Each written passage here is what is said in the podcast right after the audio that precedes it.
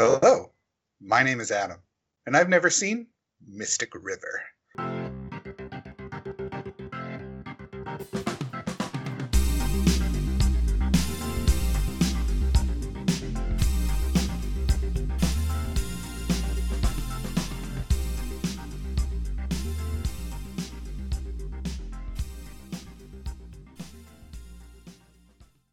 Hi, everyone. Welcome to Fine I'll Watch This. My name is Johnny, I'm Bridget. and this is the podcast where we uh, convince one of our friends, a family member, maybe a stranger, to watch a classic movie, a uh, forgotten gem, um, or some of the weird cult ones that we've been looking at recently over the past couple of weeks. But this week we are looking at 2003's Clint Eastwood's Mystic River, much acclaimed picture for him. I have seen this a bunch. I imagine Bridget may have just seen this once. There's a few people who usually just see it a bunch, and some people just see it once and never want to see it again, whether good or bad. Um, so we're, tonight we're going to find out which camp Adam falls into. Um, so Adam, you are in the hot seat tonight. What are your thoughts? W- where have you heard of this movie? Why have you missed it? Uh, I don't know why I missed it. I guess that's the easiest one to answer. It would have come out at a time where I would have been going to the movies a lot more.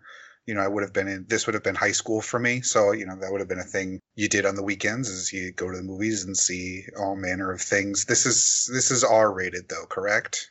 Yes. Correct. Yeah, so I probably would have missed a theatrical run of this just by like a year, just because I wasn't allowed to see rated R movies before uh, before legally able to on my own. So that wasn't really a thing that got that wasn't a rule I could skirt as a, as a youngin. uh, I don't have many of those stories of like, oh, I saw Terminator when I was six or anything like that. Um, so that would probably be why I missed it. That seems to be the really easy thing. Though I definitely remember it existing. Like I for some reason I feel like in my head it's either a shot from the trailer where I just see someone standing in the rain at a phone booth clamoring for their son and it might be Sean Penn. I think I feel like that's a it could be another movie with Sean Penn, but I feel like knowing that he is in this movie, for some reason I feel like it's this movie that I'm picturing that is man in phone booth in the rain clamoring for We'll, we'll see. clamoring for a lost family member. and I feel like I have like it does this take place in Boston? It does. Okay. So that also might be why I know of this. I feel like there's probably a scene filmed at Fenway just because I'm fairly certain like Fenway Park has this wall in the like the area that you walk around like the concourse that has screenshots from different movies that have filmed at Fenway Park. And I feel like this is one of like it's the town, it's Ted, it's Fever Pitch, it's kind of all of those. So I feel like I've seen the screenshot from that as well. So, So- well, I was just going to say, Adam, to your point with it, uh, and again, I won't mention whether or not that scene exists in this movie, but it does come out right before 2004, where Boston is not necessarily in the spotlight as so much it is after that year, where it just you seem like you get an onslaught of Mhm. movies, particular like Fever Pitch, and um, but then you get like The Departed, The Town, Fighter, Gone Baby, Gone Baby Gone. Yeah. Um, so this movie sort of exists pre 2004 championship, where before that you didn't really have a lot of movies set in Boston that I can think of outside of Good Will Hunting. So Yeah, there's some. Like I feel like there's some of the ones on that wall that are oh, it's a movie from the 80s or it's this weird one that is isn't as popular from the the, the 90s. right, But you're I- right. I, Late late aughts is really Mm-hmm. Mhm. when this Boston comes on the scene as a viable shooting location. And I'm sure it comes down to tax credits and you know, granted the popularity of the baseball team would have thrust Boston into the spotlight oh yeah, it's a whole tourism thing. Yeah, yeah. Uh, but uh, yeah, I think, but really with like this movie and Good Will Hunting is that they they represent, and again, I don't want to get too much away from it, but like they represent the culture of the city a lot better than I think movies that were just happen to be set in Boston or filmed in Boston. Like these are people who, you know, lived generations of lives in the in the, the neighbor surrounding neighborhood in the city. Um, there's a lot of references here and there to certain places, streets, professional teams. but yeah, I I could see how maybe this one escaped you because it doesn't really jump out and say, "Hey, watch me," unless like someone really has to recommend it to you or your parents, you know, have said, "Hey, like you're old enough now, you can watch this." Which I have to say, I, the themes are hundred percent R rated, but the like the content itself, what you see on screen, I don't think it really these days it would this this movie would be PG thirteen. I'm not sure about the cuss words in this movie. That's probably what would probably throw it over. But yeah, especially uh, being set in Boston, I'm barely correct. And you're going to hear words. some of that language and the dialect in it 100. percent Yeah. But Bridget, what is your experience with uh, Rio de Mystic? um, I have seen this movie a few times. Uh, I saw it not right when it came out because I was still in middle school, and unless it was at my father's house, I was not allowed to watch R-rated movies. Um, and this one, I think I must have watched in high school. I think I've seen it maybe three or four times. I go back to it every once in a while because it it hits on some of my favorite things in movies. Um, dark, gritty, without giving too much away. There's there's a crime element, but I often walk away not knowing how I feel about it. it's often a, it's a movie I typically watch by myself. So I am intrigued to see how I feel about it this round and how you both feel about it. Johnny, yeah. how about you? Yeah, many many valid points. I enjoyed this movie for reasons that I can't explain sometimes, but it does it has uh, pictures and flashes of images that are like like singed in my brain for like the rest of my life, and not so much that like it's like someone's head getting stomped in and like I could never get rid of that. It's like just these some of the scenes and some of the dialogue exchanges and just like the crescendo of all the technical elements to certain scenes are just like really brilliantly done and just like really get under your skin in a really sort of frightening way. Mm-hmm. Um, and the acting is just astounding in this. And I think that's one thing, if anything, Adam, whether you enjoy the picture or not, that you know that the the acting is just outrageous in this. And I'm not sure. I don't know. We didn't jump on it too much. You said Sean Penn. Do you know who else is in this movie? Uh, just from like you know, I pull up the the movie like Wikipedia's and IMDb's when we do this, just to, okay, gotcha. to have for reference okay. points. So I know there's it's it's a star-studded cast. Like yeah. I don't, I'm trying not to remember the the names offhand, and I conveniently have the Skype window blocking any faces or mentions of who's in this movie um, to try to keep it. But like I know Sean Penn, I feel like is the lead. Again, I feel like he's missing for his lost son and or brother and or wife in the rain at the phone booth. Uh, and I know Clint Eastwood directs, and there's a host of other people that are all recognizable faces whose names I don't have on the tip of my tongue at the moment, uh, mostly because I haven't seen the movie. So I'm excited for the cast. I don't know. Was this something that I assume many people, if not Eastwood himself, would have been probably nominated for Oscars that year for this? I don't know. Yeah, I, I think they I all like think I so. I think pretty much everyone in this movie either in front or behind the screen got some sort of recognition. Yeah. I mean, I think this is even the first film that uh, Eastwood composed himself, and then he started discomposing the music for all of his movies, which is huh. kind of nuts. Yeah. Um, yeah, I because I think before this, you really you do have other dramas and stuff that he's done, but I mean beyond that, it's you have like Unforgiven and then some of the westerns. Um, so here it's really he starts getting into sort of like that million dollar baby territory with like the mm-hmm. really just you know not to like the oscar grabs so much i don't want to say that even though this movie kind of is that just because some of the scenes are just like like every scene that sean penn's in could have been used for that reel that they used before when they show why actors got the recognition they got the oscars or whatever i mean he's that good in it um but i think there's a lot more going for this movie than just like just scene ch- uh, chewery and um all the good acting. I think it's just it just it's a really solid movie. I know it's I think it's like it's probably one of the longer ones we're watching. I think it's like 130 minutes or something like that. It's like a 10 minutes over 2 hours.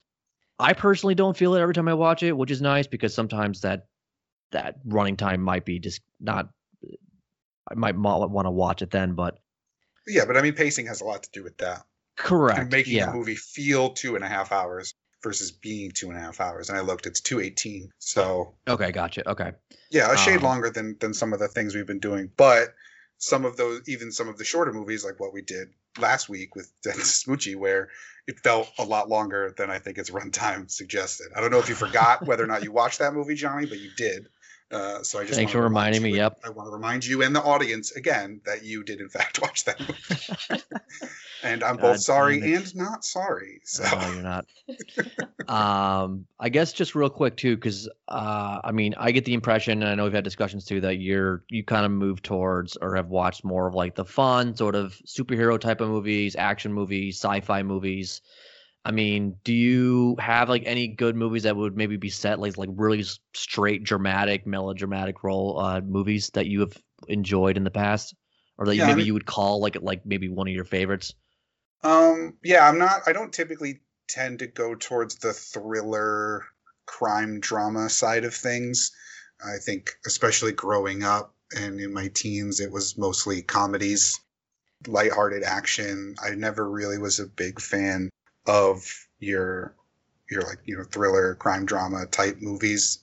Yeah having said that though the ones set in boston are actually some of my favorites. Like i really love the departed. I think the town is fantastic. Uh, so this falls right in line with my wheelhouse of loving boston and movies that have good casts that are crime dramas set in and around boston. Like i love the fighter. So i mean i've definitely you know seen my fair share of dramas they aren't typically the ones i go for on rewatch which i think Yep. is why you know some of the things I've talked about on this show specifically tend to be more of the popcorny, lighthearted, 90 minute comedy type of affairs just because if I'm going to throw something on, typically I'm doing it to just either veg out or have fun or laugh a bunch and not necessarily to, you know, worry about the downfall of humanity based on the actions of the the worst of the worst kind of thing. Right. Uh, so that I think that's mostly like where I kind of uh, lean towards. And I mean, in, even in terms of like Clint Eastwood movies, I haven't really seen much of what he's done uh, as a as a director. So this will be interesting for me too. I've only think I think I've only seen I've seen Unforgiven, I've seen American Sniper. Yeah, I mean he's he- he's been hit or miss. I think early on he was doing he had some really good heaters with you know Million Dollar Baby, this one, and some other ones. But I think like as of late, you know, you got like things like Sully and uh, I don't Yeah. know Changeling, or I, I can't think of some of the other ones. But he kind of jumps. You know, I love Gran Torino. I think a lot of people kind of like that because you know he was in front and behind, and it was just Yeah, it really spoke to a lot of his. Well, you still haven't seen that one either. I skipped that one. I like I got it. He was mean and racist and old and get off my lawn. Like I get it. Yeah. So, We won't put that on the list. Um, that's that's more of like a fun movie. I remember like we watched it in college, and like I remember like Brian uh, was walking in, and he uh he sat down and like loved the shit out of that movie. Um, Yeah. again, it's it's it's it's ridiculous, but um, yeah, it's it, just to say I, when you say oh it's Clint Eastwood directed, it must be good. These days, I wouldn't say that. I would say there's a good chance it's going to be entertaining, but it's not going to be like like early 2000s sort of Eastwood, 90s Eastwood, where it seemed like a, like almost everything that he was doing behind the camera was like gold or was going to be nominated in some way or another. Yeah, I'm not expecting this to be Space Cowboys, but Don't, yeah, it's not Space Cowboys. Uh, and then Wait. actually, Midnight in the Garden of Good and Evil is another one that of, Yeah. of his that I've seen that I honestly didn't know was him until I think like last year. Yeah. Um, have either of you seen Bloodwork? I think that's one of his too. It's- no, It's Uh, I think it's that's the Coen earlier. Brothers. No? I could have sworn maybe it's just because he's in it. no, Bloodwork is is his. I was gonna say that's Is a that- is that Blood Simple I'm thinking of? Yeah. Your Blood Simple is the Coen Brothers, Okay. but that's another one that's similar to this one, and I would argue it's almost a predecessor. But What's Yeah, the year before? re- So it's quite literally the predecessor. It's the it, prototype it's for, yeah. for um, this. it's it's easy to forget i think how prolific he is because you also have in this right after this time period after million dollar baby you have flags of our fathers and then the other i forget the name Letters to Iwo Jima. Yeah. letters to iwo jima thank you the man started working more when he should have retired than any human Uh, it's He's still doing it. he's still Just- doing it Mystic River The- came out almost 20 years ago. Mhm. Yeah. Uh, uh, recently, I think The Mule is his most recent, right? Richard. yeah, and then there's one where he's playing like a baseball Richard scout or something like that. Yeah, and Amy Adams is his daughter. I haven't seen it, but the trouble with the curve. yeah, yes. He didn't do that one. He didn't direct that one though. He's just oh, in okay. that. He's just Oh, the- okay. in it. Oh, okay. But yeah, Richard Jewell, he did that was his most recent directorial effort, which I haven't seen, though I really want to. I like the guy that plays Richard Jewell a lot. I think he kills it in every movie that he's been in recently. He's the uh he's the hilarious sidekick in the Tonya Harding movie. I Tonya. That's Yeah, Yeah. I Tonya. He's Uh, one of the he's one of the ones that, yeah. No, he's the Gillooly's sidekick. He's the one that uh does the whacking or whatever. But um but no, I haven't seen that one though. I do I do want to. I have heard good things, but um, yeah. So I don't like I don't have a lot of you know understanding of his style per se, just because the three movies of his that I have seen are all drastically different in genre and tone and everything. So I don't know what to expect. Because like one's a western, one's kind of a crime drama, but not really. It's more courtroom, I guess, and slice of life-ish in Midnight in the Yeah. Garden of Good and Evil. And then American Sniper is a is a biopic about war. So like those three things are all very different. So I don't necessarily know what to expect from him going into this. Well, I will say it's the antithesis of uh, Smoochy for sure. It's, Yeah. completely at the other end of the the, the the human emotion element here. crime spectrum. One's a Correct. crime Yes. comedy and a yes. crime Yeah. it- against well, film. they are crime movies, I suppose, if we're looking at it that way. Um, But yeah, I think without really saying too much, because I think sometimes you sort of get into like you know you start adjectives and sort of describing the movie that you start hinting at maybe where it's going or maybe where it's not. So I don't want to say too much more on this. So I don't know if Bridget, you wanted to add any a couple more things because I know we obviously are running into a, a two hour plus movie. I want to make sure we have enough time later on to discuss. Yeah. No, I'm just I am I'm starting to remember things about this movie and now I'm I'm stoked. So How do you guys typically feel about thrillers and crime dramas like this? love, Yeah, big fan. Yeah. love. Like I could watch Silence of the Lambs every single day of my life and it wouldn't be a problem. just I and I could probably just say the movie, recite it by heart kind of thing. Um What is it I- about that genre that that speaks to you so much? Ah, I don't know. uh, I don't. I so probably because there's something wrong with me. Uh, I just like being scared, but this is not a a horror jump scare kind of thing. This is much more bone chilling. Typically, Yeah, I think you have a point, Bridget, where like like sometimes people be like, "Why would you want to watch that movie again?" or "Why would you ever watch that movie?" And it's just like, to, for me at least, if the movie can affect me somehow or get under my skin or make me feel something like an emotion, like anger or just like f- being frightened or just mesmerized, then it's already getting pluses for me, like already, despite what's sort of like going on theme wise or wasn't going on. If it really like I said, if all the elements come together and it like creates like an emotion for me, then like it's already it's already going places where I maybe want to revisit despite how macabre in nature whatever I'm watching. So yeah. and anything that you know you often have these things lend themselves to sort of mystery and solving a puzzle oftentimes which i like and the stakes are automatically high i don't know i just like them they just oh, No, they they do it for me Nice. Um Adam, did you have any last minute things to say before we jump into the river? Dive right Uh, in Yeah, no, I'm I'm excited knowing that it's a it's a good cast and there's some pedigree to it. Set in Boston, which is a nice plus for me. So yeah, no, I'm uh, I'm ready to finally check this one off the list. Uh, nearly 20 years later. Awesome. Good to hear. Well, Adam, what do you have to say for yourself? Fine, I'll watch it.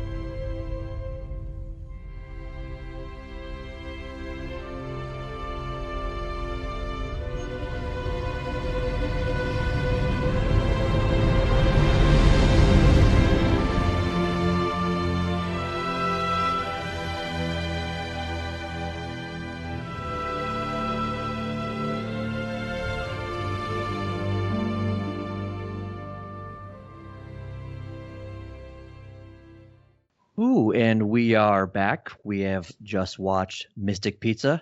Um, no, no, we that Julia Roberts knows how to run a pizza joint. I tell you that. I mean, I think that's what happens in that movie. I've never seen it. right. Oh, Put it on the list. Put it on the list. It, it honestly might be. I don't know. um, we have watched a completely different movie, Mystic River. Adam, you are in the hot seat. Uh, it is uh, two hours and change later. What are your thoughts? Um, it needs ten minutes less change. That uh, that's right, right off the rip. I this one's gonna have to sit with me for a couple of days to really figure that out. And I'm granted, maybe I might have a, a better sense of it after we kind of discuss it a little bit, just because throughout most of the movie, I had one major problem with the story being told, and that kind of preoccupied my mind through most of it Mhm. uh, because it's something that comes that crops up fairly early on, and, and we'll get to the specifics of it. Um, what it is that really bothers me about the story that they're telling in this movie. I thought the performances were great. There's a couple hokey moments, and there's a few bad accents uh, that that kind of take you out of it, but just a, enough to be like that's bad, and then move on. Like none of them are ho- so horrible that it makes it unwatchable, but there are a few where I'm just like, okay, come on. There's just something about it that bothered me, and I don't think it the movie was as clever necessarily as it was trying to be or thinks that it was, but I was engrossed the whole time. So like I don't have a lot of notes. I remember the movie pretty well, so I th- hopefully I'll be a productive member of the conversation. but I found myself not writing a lot of notes because I was so focused on the movie Mhm. and because the you know anytime there was dialogue between multiple characters that was engrossing that was good the script in this is really good uh, in terms of you know the speeches people make and the back and forths i really like the dynamic between lawrence fishburne and kevin bacon i really had a good time with most of their scenes uh, to where i would have focused more on the police procedural aspect of it that was some of my favorite parts of this so I liked it. It's just, It's a lot to unpack. yeah, it's a lot to unpack, and I don't love it coming immediately out of it. I see the the good stuff as being really good, uh, but there's there's just one major thing that that was a hang up for three quarters of the movie until it wasn't, and we'll we'll get into we'll get into that in a little Cool. bit. But I want to hear from you guys. What did what did you guys think having revisited this again? For I think you both said it'd been a few years since you'd seen it. I, I I watch it probably like every year and not like kind of like I like it's on a calendar or anything. It just happens. I think that happened Yeah. just once a year. I'm kind of like it pops up in like a Amazon Prime, like it's free or whatever. I think I own it on DVD. I don't think I have it on Blu-ray. Um, but yeah, it's one that I revisit fairly annually. So any different thoughts looking at it for this with a more analytical eye or is or is it just the same good movie that you've enjoyed all these years Yeah, I mean, I'd I, I kind of looked at it more of kind of like, okay, what are maybe some of the procedural plot holes that maybe, and that might be something that you have a, or that you're hung up on. But I think beyond that, it's still all of the the great moments are still just as amazing as as I remember them being, and you know, it's even more or less the moments where they happen, more or less the dread towards those moments, like. I mean, once you start realizing that it is her that's dead, it's just it's like, oh god, and it's like you just you you're you're one step ahead of him, two steps ahead of him, and it's just it's a tough watch in many respects for that. Mhm. Um, but in short, I it still holds up very well for me. I don't know what what about you, Bridget? Yeah, I I came out of this viewing feeling more positive about the film. Not that this is a positive movie whatsoever. It's a bummer.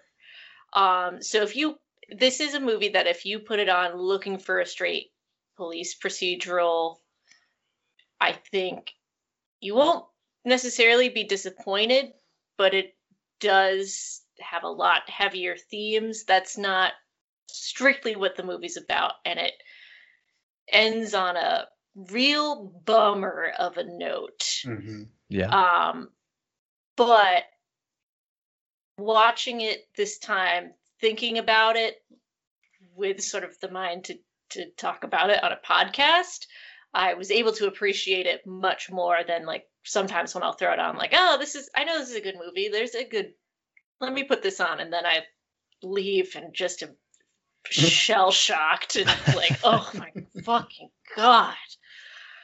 I know So there's almost no ray of light in this movie whatsoever. A very Um, yeah. It's hard to find, but Yeah, there's hardly there's any sli- there's a sliver, but of levity, yeah, but it's it's it's it gets lost very quickly. So Adam, we open up with you know an aerial of Boston. You know we get sort of or just you know a neighborhood of Boston, and Mhm. there's sort of a two guys listening to one of the ball games, or at least are they're they're talking about one of the games that's about to happen tonight. Yeah. Um, and there isn't immediately a time or a place of what time period it is. A couple scenes later, we realized that. Did you immediately understand where we were with who they were talking about or what game they were talking about? No, because Okay. because those guys are sitting on the porch listening to the radio uh, and talking about the Red Sox. That happens in every year in the existence since of course, 19, yeah, yeah. since like 1901 or whatever. But they dropped a few player names in there while they were talking about it. I I heard Diaz and like Colombian, I think, which like again could be any random pitcher and any. It's a it's a year. large window, yeah. Yeah. So. But it did it must have placed you at least you know twenty years before. Nope. Not oh, even in really? slightest. Not even nope. that. Okay. No, because everything about the way they look, like even those guys and the way they were dressed while they're just sitting there on the porch drinking a beer talking about the Red Sox, again, could have been pulled from any decade Sure. in in Boston in the 80s to now. Like they were just wearing, you know, puffy coats because it was cold and they looked tattered because it's yeah, I mean the clothing town. and obviously the the three story houses all look the same, and I'm sure they all Yeah. look the same like right now today. So I mean that's not.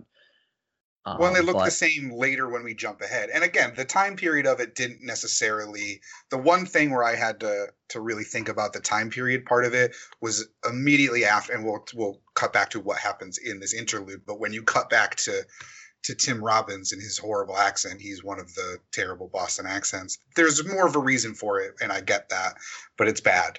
I don't think Uh, it's that bad, but I mean there's when he's talking to the kid and he's like, "We used to play ball down here," I was like, "No, that's terrible. That's a terrible. You should have just talked. you should have done it normally. just don't. You're stretching, Tim Robbins." Uh, but when he did that, I was like, "Okay, wait." What were the kids' names that wrote their name? I was like Jimmy and Sean, and I don't remember the other kid's name. And I was like, wait, what did he just say his name was? Oh, okay. These are those kids. That was 20, 30 years ago. I got it. I'm on board. Like it didn't it didn't matter to me so much that the time jump happened and there was no like 1983 like scrawled across the screen or whatever. yeah. So that part didn't really. Yeah, I just I think it was b- beyond like the clothing and maybe a couple of the cars. They I think there was an intention of placing you at what time period it was with what the guys were talking about with the Sox, but Mm. Um, I just wasn't too sure about. You know, I was going to pick your brain a little bit there, but if it was a little more vague than I uh, anticipated, but but yeah, I think a, a very solid opening with, and I, I love the fact that he he doesn't get to spell his whole name in the cement, and like that's when he gets taken and. it's almost it's a little bit of a head scratcher why they didn't like rip that that that block out because of how tragic of a moment that is but it just it just stays there and it's it's it that they they film a number of scenes in the movie there including mm-hmm. the end scene but i thought that was a pretty sort of intense moment them getting picked up would you would you think about that scene That was pretty intense. That was, I mean, you knew as soon as he was like getting the car and that other guy was in the front seat, like you knew that something was amiss. You know. you yeah knew- there was like trash in the back seat and onion rings and shit like that i'm like this is not a cop car No, and I wasn't sure again because I didn't I couldn't tell the time period in the moment. I wasn't sure if Dave getting kidnapped, that's the kidnapping, that's what starts this whole movie. That's what gets Sean Penn's ire, like that's Sean Penn's kid right there. I didn't realize that. Obviously when it cuts and and he gets away and is running away and and all these and you show him in the basement, which is super fucked up and thankfully they don't they don't really imply what happens to him in there. It's just like he went they there let your imagination run yeah, you, yeah You, you know, like you kind of know because he's not. He doesn't look like he's been chained up or beaten or anything like that. So you kind of you kind of get the Assume sense of where else hap- he was. Yeah. Yeah. Um, so I like that they didn't hammer you over the head too much with what was going on there. But yeah, I just assumed at the start, in the moment, that that was the kidnapping that was going to kick this whole thing off, and it wasn't until you know he escapes, and they're like, "Oh, he's a shell of himself." Uh, I don't know. He's, I think they say he's Oh, damaged goods. He's damaged goods. Yeah, Yeah. which is Yeah, a that's a rough it's line. such a damning line because it it really his fate is written to like for him at that point well, yeah, because it's and that that you have um Jimmy and Sean overhear it and that sets the events of everything you see in the film mhm. in motion. What's Yeah. even more disturbing is that that seems like that guy has said like that before. Like this has been maybe a problem with just again not getting too deep into it, but like an issue with what's been going on about adopting kids in the neighborhood or something like that. You know? Well, this film is based on a book. Mhm. This was not a plot point in the book because of when it was written, but the film is produced after the spotlight investigation into the Boston Archdiocese. yeah. And so there's a shot of the man in the front of the car turns around and there's like a he's shot got the on his A ring. crucifix on the ring. Yeah. Mhm. Yep. And I so, you know, that. you know, there's a it's never made explicit, but like the implication is put out there of this is not, you know, as horrifying and tragic a situation this is, it's not uncommon in this community.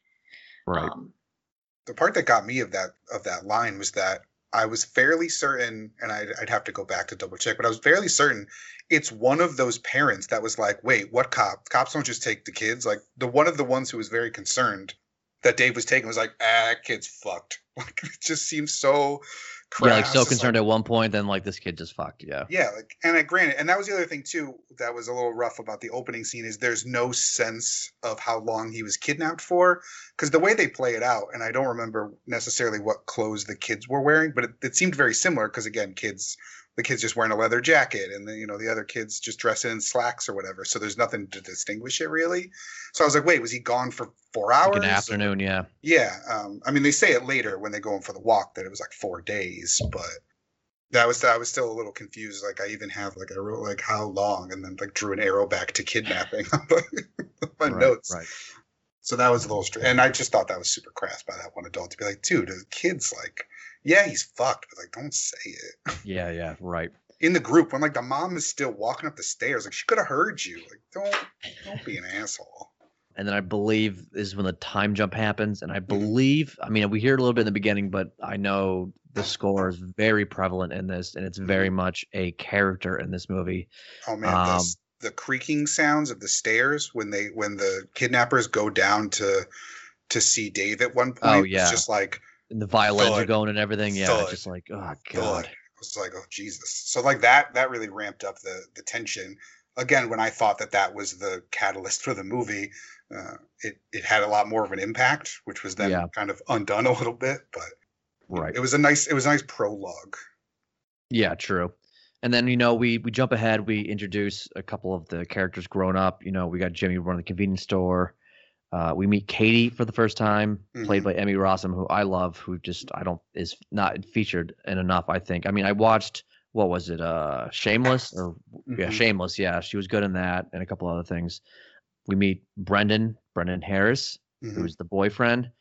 Yeah, what do you sort of think about the dynamic right from the beginning, as far as Jimmy just like hating on this kid? Did you have like this is going to mean something later on? Did you not think anything of it? I didn't really think much of it just because there was nothing to say what the dynamic was other than they're dating. And dad doesn't like it, which could be any teenager relationship.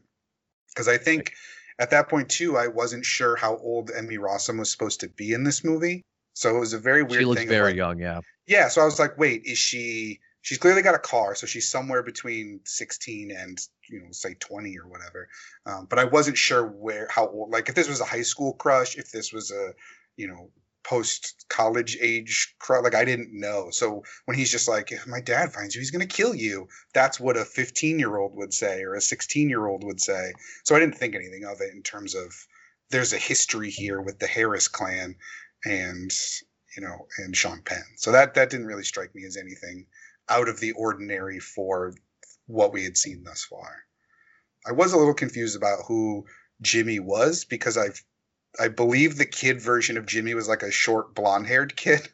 And then Sean Penn comes in here with his long flowing black hair. I was just like, wait, is that the same?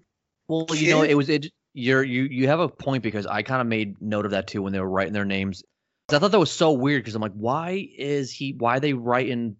I, I- yeah, it was just So that was a little bit at the beginning being like, wait, I thought he was blonde. Who's who's Jimmy? What's happening? Like, yeah. it- I, I it's not explained, yeah, and that was that- just the initial like Correct. It doesn't and then and then you figured it out fairly quickly. Yeah. Yeah, it doesn't affect because at that point the prologue doesn't really matter as much. I mean, it does in the grand context of Dave specifically, um, and they kind of touch on the how would our lives be different if one of us got in the car, or if all of us got in the car, like how would things have shaken out? But the prologue doesn't really matter in the grand scheme of figuring out which character was which kid actor. It was Yeah, just the- beyond like revisiting shots that you see later on where you know uh, Dave gets picked up by the Savage Brothers and they have like that sort of scene where Mhm. it looks like the scenes in the beginning, which Yeah. is like rough. It's like oh you know he's fucked, and then like even later on where um Sean and Jimmy are just watching like said invisible car drive off. You know what I mean? They just it looks the same as they were when they were kids.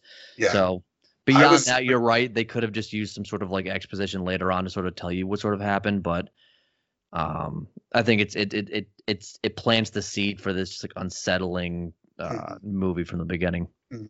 So whatever, we set up a few characters, and um, I'm trying to figure out how we arrive at um the car being found and i won't jump too far ahead but if there's any meat before that I, you mean, guys it- The Um, only thing that's of consequence, I feel like, is seeing Katie at the bar, the same Correct. bar Okay, as yeah. Dave. Mhm. That's because she goes off. They have their fun. You cut to Dave. He's just having a drink at the local, you know, towny bar. Nothing of consequence, really. Oh, then Dave comes back home. But- that is significant. Yeah. Yeah. yeah. and and has the lies to Celeste for the first time. Yeah. Yeah. God, every one of those scenes with Dave and Celeste is just like, Oh, yeah. So upsetting. um, because he is. I think in some ways the movie frames him as the the ultimate victim, the ultimate lamb to the slaughter, to a point, and then she is framed as the ultimate sinner. I think in the eyes of the film, but we'll. I think we'll get there right, but you see right, her right. unravel and it's so in some ways understandable how she might get there Yeah. Oh, for sure. And I mean, this ahead, this Adam. point, Sorry. since we're talking about it, him coming home all bloodied and the start of the lies, is my big problem with the movie. Oh, okay. is that his the red herring of Dave did it is so thick and at no the whole time I was watching it I was like just get me to the swerve like just get me to cuz I know that he didn't do it I know he didn't they wouldn't have shown me all the blood they wouldn't have laid all these clues out here it's so obvious from the film's perspective of the story that he did it that I know he didn't do it. And so it was one of those things where I didn't care as much. And like, I felt bad for him. I knew what was going on in his head. I knew why things were so fucked up. But I was just like, get me to the point where everyone else catches up to where the, uh, like, I don't know if the, every, if you guys felt this way the first time you saw it, but my whole kind of thought was like, just get me to the point where everyone's on board with where I am right now. And this is 15, 20 minutes into the movie. Yeah, I, I, I sort of I think I remember having the same feeling when I was watching this one, and you know, funny enough was when I was watching like Shawshank Redemption. It's like we know this guy's like innocent. You know what I mean? We're not going to put all this out front and like have spent a whole movie with him Mm-hmm. to find out that he's guilty at the end. So I understand your pain thinking that oh you wanted it to be a little more mysterious, but yeah, I think it's built for you to be at least three or four steps ahead as far as what's going on and just having the dread and feeling because that that makes it all the more painful to watch when he gets picked up by the Savage Brothers and all this stuff is going on. It's like, I mean, he's innocent, he's innocent, he's innocent. He didn't do it, and then like obviously the cherry on top of finally seeing that like cut back to him beating the crap out of that pedophile and everything is just Mhm. like okay finally we get to see exactly what happened but we knew that's like what happened in one shape or another Yeah. so Um, like when we get to that point later on in the movie where it's revealed and they show you what really happened, it wasn't a mugger, it wasn't the garbage disposal, it wasn't the chain link fence to get the wiffle balls. By the time we got to that, I started reprocessing the movie a little bit. Like I kind of took almost a beat to be like, okay, now that we're here, this point that I've been waiting for for an hour 20, an hour 40, whatever whatever point we were at, I was like, okay, does it matter as much that the whole movie was a misdirect, but also very direct? Uh, and it like it it bothered me less going forward from that moment, but everything leading up to it and gotcha there's another point we'll get to where I, you know, and I don't like to do this because it ruins experiences, but I guessed more or less who really did it about halfway through. And so I was like, okay, I know the two beats that we need to get to at the end. Let's get to them. And I'll reevaluate how I'm feeling and how they've pulled off. Because because that's the thing. You're watching this or i'm watching this and i'm wondering how are they going to pull this off? What are they going to show me that changes things for one character or another? Like how are they going to unfold this? Because i know it's not what you're telling me it is yeah i mean i i think you're on with this movie you're not just following one character and trying to figure out what that one character what's going on. You're going around to all these different perspectives. So unlike the the benefit of you know later on investigating it and, and stumbling upon these things we've we've seen them all already. So i mean the stuff that like kevin bacon and lawrence fishburne are, are hunting down we saw 20 or 30 minutes ago. So it's just it's that type of movie where you just are given way more of all the information and all the Mhm. stuff all the evidence on a board um well beforehand that like you said it, it's if if you're if you're the reward you're looking for is an aha moment or like oh my gosh moment mm-hmm. you're not going to get that you're only going to get that in like in in the scenes of the dialogue and the acting and the way scenes sort of like move together Mm-hmm. um, is the more impressive part of the movie than, like you said, the procedural part of it. So I think, in many respects, like you said, if you were looking for that, I can understand you sort of walk and be like, uh, I don't know, I was, I kind of knew it was going to happen. Well, I don't really think that was the intention of you to be behind on the story whatsoever. Yeah, and I think I think part of it was just my perception of what the movie would be going into it because you see Right. thriller, you see crime drama. I thought this was going to be more of a Gone Baby Gone, where you find out the oh my god at the end, Mhm. rather than a, you know, here's who did it and we're we're gonna show you why. Like this was more Yeah. Criminal Minds than Law and Order. Well, with Yeah. like Kate, with that with that movie, like Casey, you follow Casey Affleck like that entire movie. Like I don't think it strays too far, like too many scenes where there's just like someone else. He's constantly trying to figure it out for himself. So Yeah. you are very much with him in his shoes throughout. Here, you're getting different scenes, different, you know, you know, you're getting Celeste and Dave talking about vampires and wolves Yeah. at night, and you're Mhm. seeing like there's just no. This guy is obviously very, you know, damaged goods, but you know, it's you have a, It's- a so- you have a gut feeling that like it is not him whatsoever. Mhm. Yeah. The the that first I love that first uh Dave and Celeste scene because that's where you get Dave gives essentially what I think is the thesis statement of this film where he's like coming down from what she thinks is a mugging and what he knows is I've committed murder.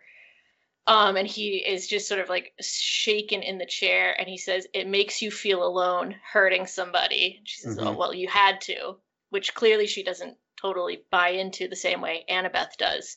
Uh, but then he says, It makes you feel alien. And it's sort of the the the alienation and the disconnect that comes from these cycles of violence. And so much of this movie is talking about what goes around, coming around, and being sort of trapped within your own history and how do you escape it. Mhm. And so you have one character, I think, who's successfully able to get out of the cycle and one who just fully embraces it. Um, Right. And all the violence is done with different motivations from different characters. They're all Mhm. like not the same, you know. It's mhm. you know, they're they're all not trying to like go and hurt someone because Katie got killed. You know what I mean? You know, it's it's you get Dave's, you know, Dave's trying to, you know, hurt someone because of his past and someone that did something to him because of pedophiles. And you got obviously Jimmy who's trying to hunt down the killer.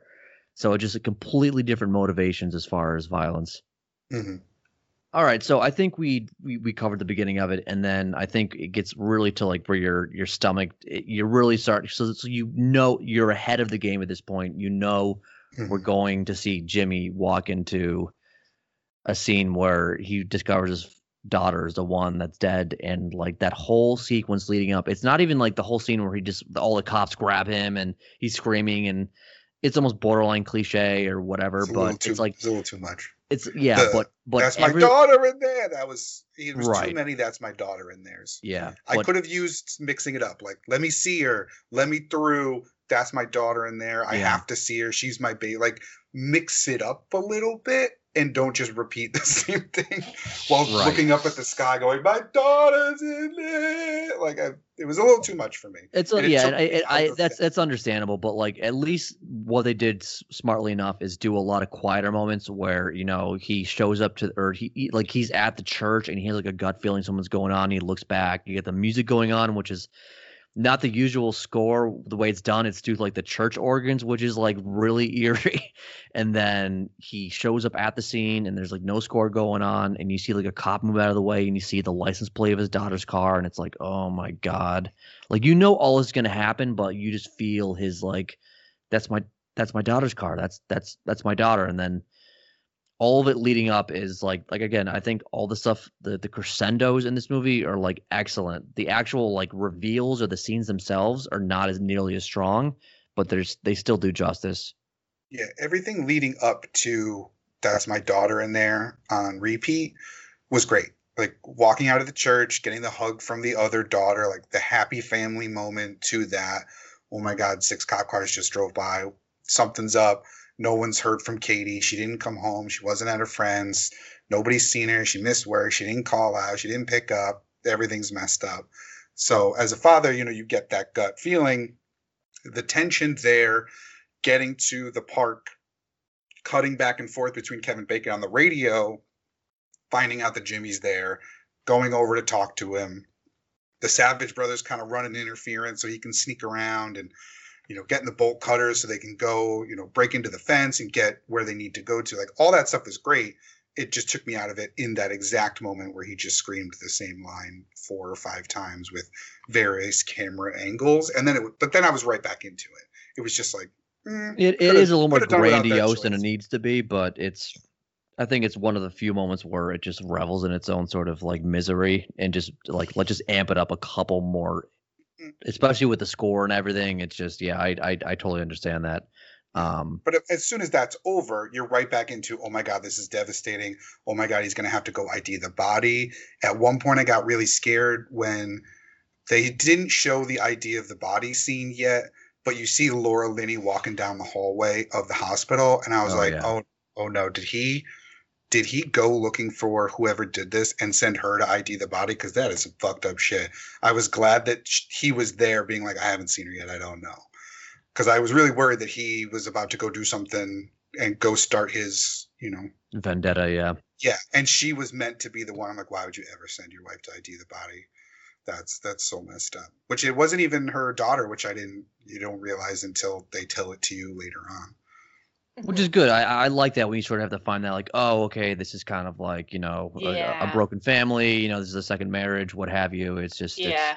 The mom It's died, dynamic. so it's laid in organically yeah. so that I- when you yeah when you get to you know what happened to ray senior the that motivation feels it doesn't feel slapped in it doesn't feel totally like a swerve it feels like something you've just sort of uncovered naturally Yeah. as the viewer and it's not an important factor that she's of a different because Laura Linney's character clearly loved her very much. She breaks down. She even says like, "Well, you haven't seen her. It could it could be somebody different. Like, it could be somebody else. Someone could have stolen the car. It could be a different girl. We don't we don't know." And she's visibly upset. So it doesn't really matter that she is. It's just that was a nice touch that was laid in of, Oh, that's when you really start to realize that, like, oh, Jimmy had a previous life. I Like- see. I have a little bit of a different take on the Laura Linney character, especially the second viewing. There, She's a fucking there, there's an edge to it because the first time that we meet her, she's pissed that you know where is Katie? Is Katie gonna fuck up this day? Yeah, Is she gonna fuck up my daughter's communion? yeah. They're your daughters too.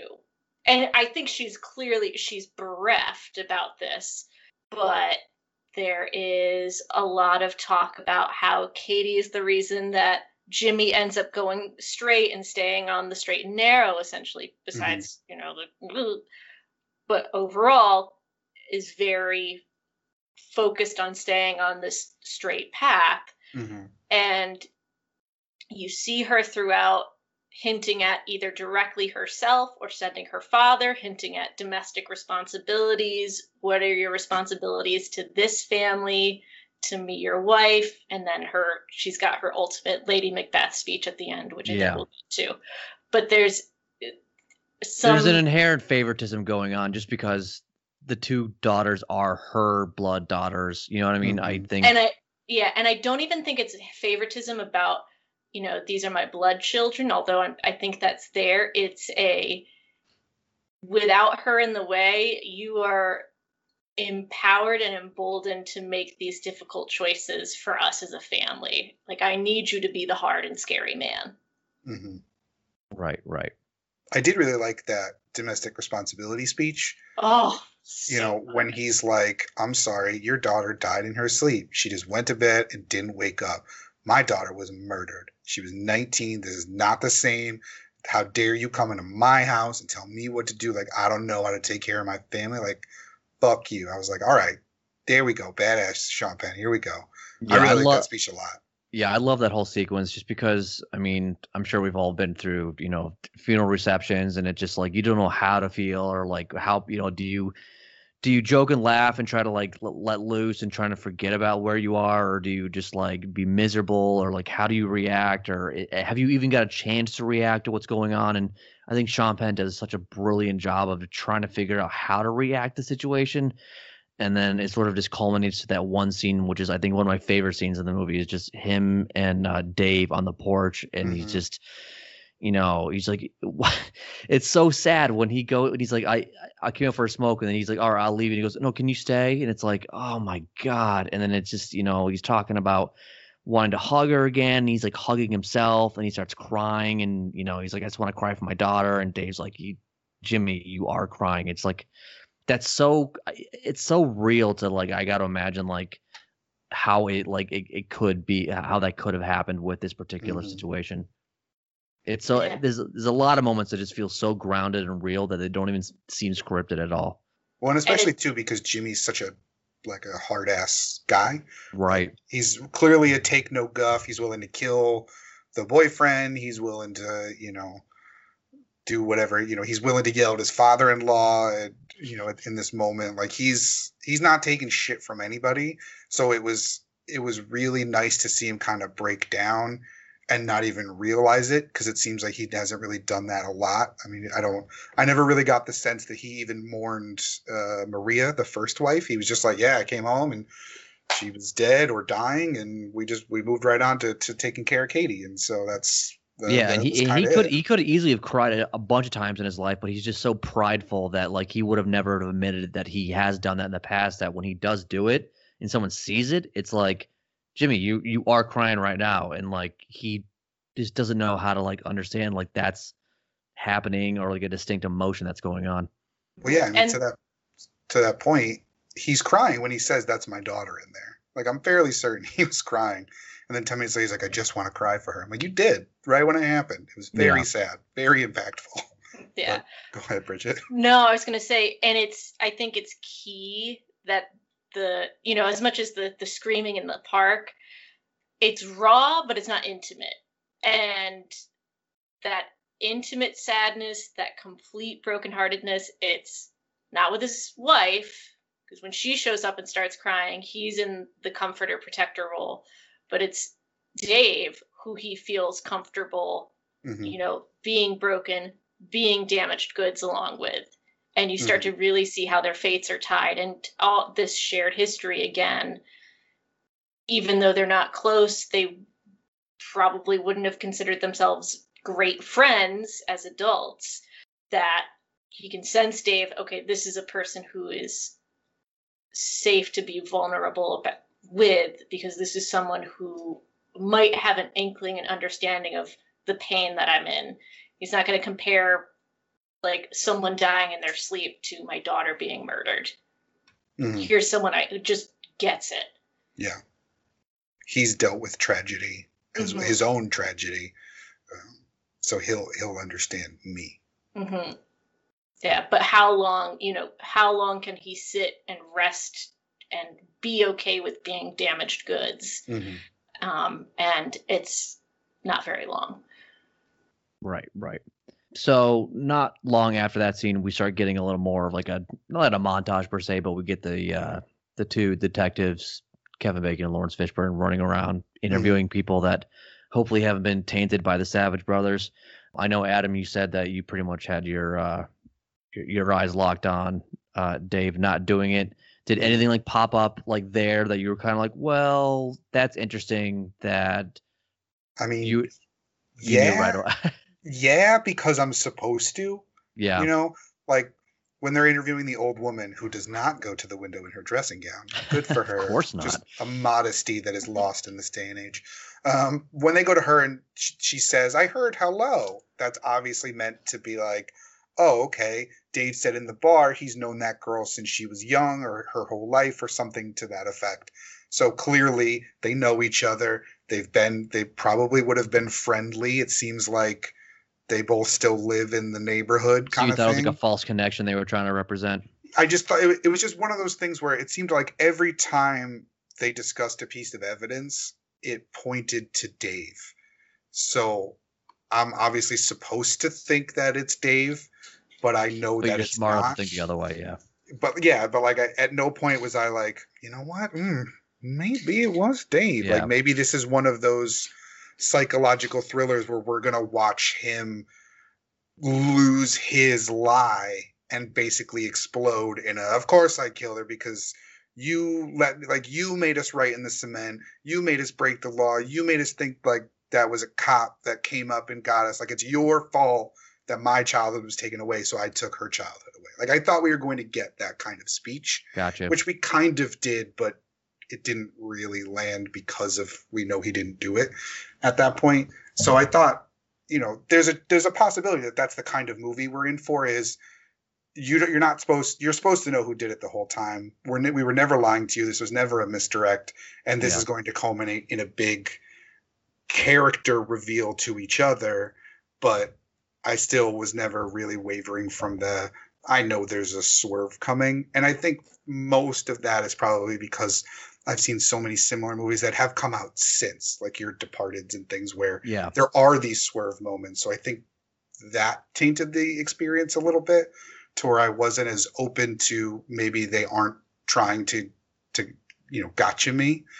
Yeah, I think that um, I think yeah, the, when you want to find like concrete connections, what I find really fascinating are like the actual like back end connections for like how you know, race, uh, Ray Senior, like Just Ray, and all that stuff. Like that's way more fascinating to me than like mm-hmm. like at the procedure that's going on because it's building you like that background and the family. You mm-hmm. start looking at a hierarchy of like what's going on the family tree of the connections. Like that's way more fascinating because that's that's still mysterious. There's nothing that leads you to believe that you know like how it's gonna how that's gonna play out from the beginning.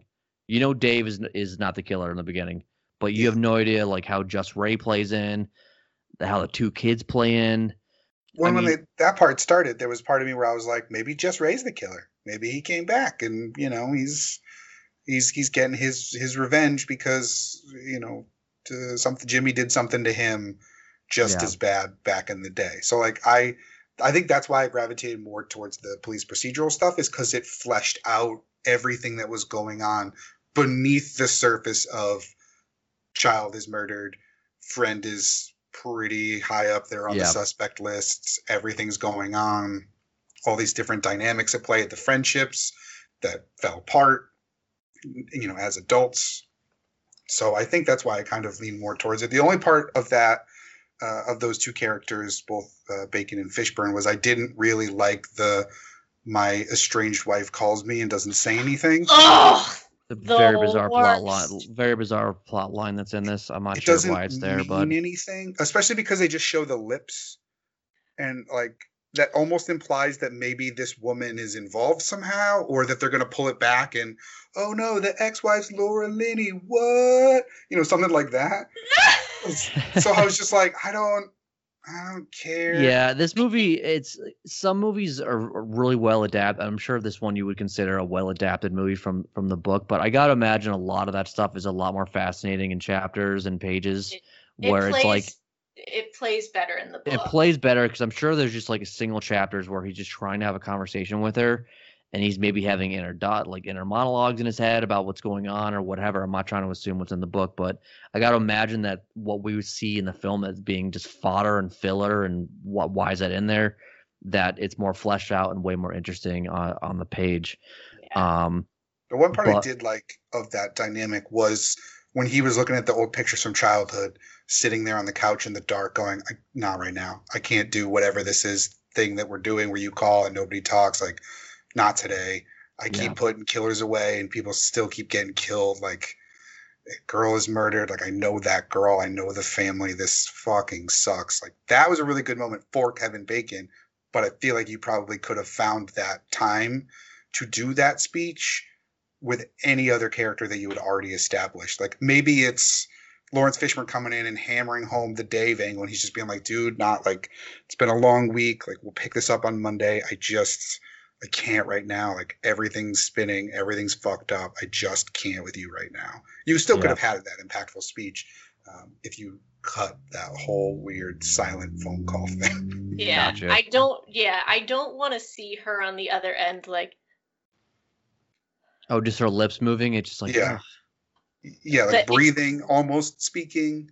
yeah, it's. I think. I think they must have felt like they couldn't do it because him making the apology and her agreeing to finally speak to him again, their reunion is so much a part of his semi redemption arc. Yeah, it's, he he just- needed a small redemption part because all three of them sort of had one, and he, he needed at least a small one. hmm And I guess that's what they, you know, obviously Yeah. Dennis Dennis Lehane, I think, is the uh the, The- novelist. Yeah, Um, but I just don't want to see her. Yeah, just yeah, it's it's it was it was kind of just like oh let's just let's get to the next scene. Yeah. Um, but all right, so just quickly, just get out of the way. But so the the they're interviewing everyone, but they interview Brandon for the first time. So we obviously know we have in our head Dave is not the killer, but we don't know who exactly is the killer. Maybe at this point, Mm. Brandon pretty much loses it because he it's the first time he's hearing about um Katie dying. How that scene sort of play out for you? Did you catch anything? Did you kind of hold on to anything and put in your back pocket, like, okay, this kid's up to something, or this kid absolutely loved her and he's absolutely not a suspect? No, I uh, I didn't I didn't figure him as a suspect at all. He seemed very sincere. I was right there with Kevin Bacon or with Sean being like, no, he seemed like he really loved her. Like he seemed like he was really going to. And like I think I was more suspicious of the mom at that point because like Mom is I brutal. assume- Because she was Well, yeah, such a shitbird. yeah, such a bitch. And the way she was like, "What? You gonna leave me? Just like your dad? You're gonna get out of here? You're not even saying nothing." I was like, "Yeah, she could have done it. She could have, you know, she could have found a gun. Oh, God. Got it in her. Yeah, God, when she's like, uh, well, I don't know. He went to bed at seven and came down to ten, but he may have gone down the fire escape and killed everyone in Boston. Over here chain smoking in her room. Like, what a was like, psychopath! So Obviously, zero empathy for your own son. Yeah, it's so hateful. Well, because he was gonna leave her. So yeah, if she, if he's gonna leave, you know, he could go up the creek for all she cares. yeah. yeah. Uh, Her father was a douchebag. You're Yeah. better Right. off. That's just Yeah. like oh, But side note. I will say Mhm. he's one of the stronger side characters in this, like Mhm. acting wise, and just sort of like the way that's fleshed out. And yeah. um, I enjoyed And- his arc a lot, yeah. especially the interrog like when they go to interrogate him, even after the polygraph about the gun. That whole scene where he's just like, "My dad didn't have a gun. My dad, nope. Like, it's not. Are you gonna arrest me? Like, I didn't Yeah. do it. You know, I didn't do it. I aced the polygraph. Obviously, the gun's in play, and at this point, I had figured out what was going on. Um, but I never really pegged him from the start. He did a really good job, like whoever that actor is, which I feel like I recognized, but I don't actually know anything that he's from. I don't think, uh, but he did a really good job with that, like, like impassioned crying of just like she was the love of my life. I'm not gonna find that again. You don't find that twice. I guess Kevin Bacon's line of "you don't even find it once" sometimes was good, considering everything he's going. Yeah, through. I, I kind of like that line too. Um, but at the same time, he also really loves his wife still, and is treating it like she was always going to come back. So clearly, he found it. But I did like that line, uh, so I liked that whole scene, and, and never once did I peg him as a as a suspect in my eyes. Yeah, I love how everyone who's been touched by the murder, like in a, in a hard way, like continues to sustain being rattled for most of the movie, and he, Mhm. him in particular seems like he's constantly just like ready to burst into like some sort of tear or rage, like like he's so filled with like his, the veins are popping out of the side of this Mm. guy's head, like the whole movie. I felt so bad for this kid. Um, that's one of the things that I like a lot about those movies set in Boston is that they usually do a really good job of showing you that like the suburbs of Boston are a very tight knit small community on the outskirts of a big city. They're still you know technically Boston, but it hits everybody. You know, you know everybody. You see everybody down at the corner store. Everybody goes to McGill's on Friday night. You know, you just like you know the people, and the people are affected when tragedies like this happen. And granted, these people are more interconnected, but it's still a thing where you know the kid gets kidnapped and everyone's there on the stoop waiting for him to come home and make sure that the mom's okay.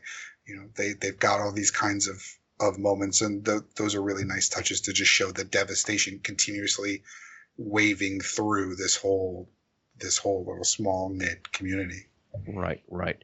So whatever, we have a couple of the interrogations, but I think one of the the first stronger set of scenes are uh which is the number of Celeste and Jimmy scenes in this movie, which are just almost equally as disturbing as the Celeste and Dave scenes in this. Well, Dave obviously is a little more disturbed, but um I think it's one of the first times that Celeste is trying to tell Jimmy that she's Mm-hmm. maybe thinking of something going on with Dave, and I love both of their dynamics. It just I you can tell that there's a family dynamic a little bit there. It's hinted at, but um, Well, she's I- related to Laura Linney, right? Yeah, she's they're her cousins or sisters or something. Yeah. Is Laura Linney a savage? Yes. Okay. Oh, she is. Okay, that makes a little more sense to me now. Maybe I didn't pick that up from before. Okay, because I don't Wait. think it's ever expressly Oh wait, said. no, she's not. Sorry, I thought you meant like a, a Oh, no, Megan she- Stallion Savage. I was Oh, like, yeah. you watched the movie. Yeah, no, Um, no, just because like the way that because even one of the Oh, 'cause Savage they brothers call- says, she was my niece, but he also says not by blood. well, yeah, because she wasn't by blood because that was the other the other woman, and she also said that at one point the Savages go. I think when Mm. um when Celeste is on the stairs at one point about to talk to Jimmy, where he says like, "How's it going, cuz?" Which again could just be a colloquialism of their close knit family dynamic. But for Yeah. I don't. It seemed like they were all kind of, and the way they were standing at the stairs at the end, all together like that, I couldn't really tell if it was like a mini mafia situation or an actual familial group dynamic.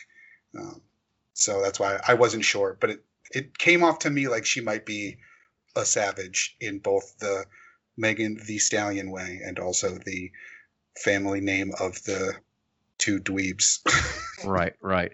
Yeah. And uh Celeste is just like I forget who that actress is, but she just she's Oh, so Marcia good Gay in this. She- yeah, she's so She- good in this. she Yeah, won an Oscar. Uh, She won an Oscar for this one. Yeah, she did. Her, Tim Robbins, and Sean Penn. That's right, all three of them did. Yeah. All three of them. Just Gotta say, I didn't it. love her in this.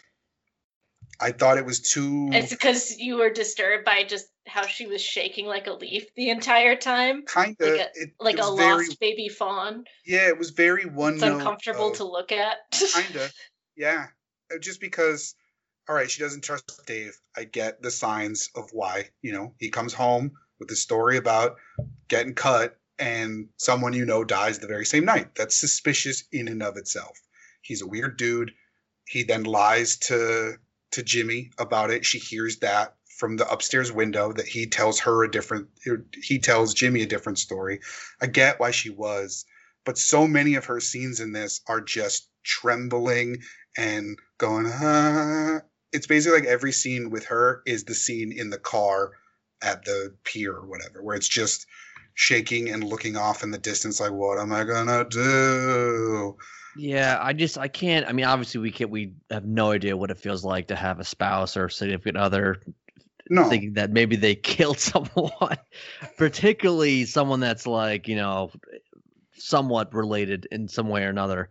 yeah, Um, but yeah, I just I think for what maybe they told her to do on paper, she really killed that. I mean, maybe that's not really her ultimate choice. You know what I mean? The script is the script and the direction's the direction. But I think what she did, as far as being completely just fearful and uh, nervous and anxiety ridden and like it, like her nervous smile just sent like it, it curled my blood. It just like I, just, I didn't like ah yeah, just a very disturbing performance. Whether you sort of bought it or not, but I I certainly I certainly uh, took it as uh as genuine.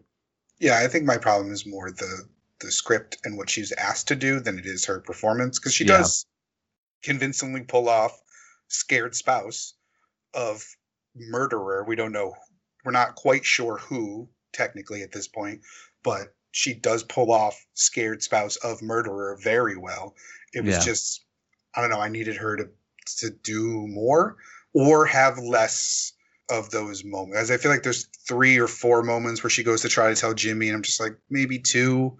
You know, the if it had just been the one where they were sitting there drinking, or if it had just been the one on the stairs, and I think there might have even been one more where they're like, "What? It's okay. Like it's fine. You can tell us. There's us." so many scenes on a stoop in this movie. I love yeah. it. Just yeah. Uh, one of them is her with Sean actually. Mm, The one Yes. where she's trying like doing the I'm trying to walk away, but I'm not. yeah. Oh, you gotta go. I Yeah. gotta go home and tremble. I gotta go home and shake like a chihuahua. Um, it's just so trembly. It's amazing she even dressed herself in the morning. Like it's crazy.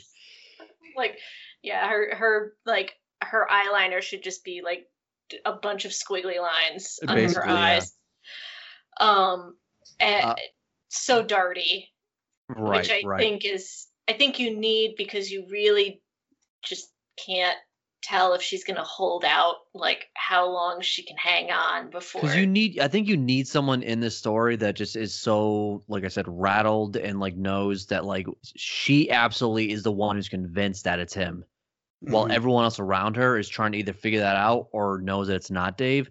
So you kind of need something to bounce that off with. So I think you need someone like that in this story. Um, and Yeah. she, I think she does a great job of doing it. And then like, so you have like that first one with Celeste and Jimmy, and then you have the first Dave, Dave with Wolves story, which is just like every one of the- I think there's only two of them, but they're so haunting and the way they're lit, and it just the music is just a Mhm. oof. when oof. you so some of my favorite scenes in this movie.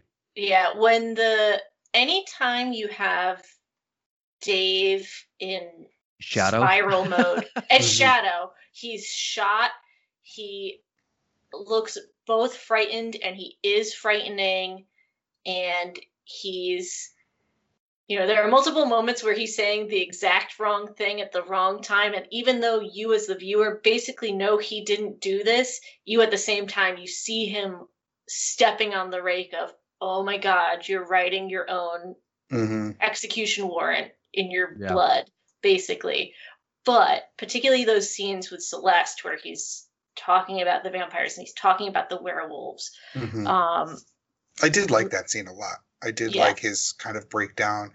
That was really the only time where I thought maybe he did do it. mhm, that's So- that's where you get convinced like oh maybe he Yeah. is capable of this Yeah, the part, especially because I think at one point when she never accuses him, I don't think. I don't think No. Celeste ever accuses him. She which I never- kind way of too wish she- scared. She's way too scared to do that. yeah, Yeah, she you know, never directly confronts him No, but that part where he's like, "Oh, we're not making sense now," like you thinking I killed Katie, and at one point he starts breaking down, and it almost sounds like he's laughing.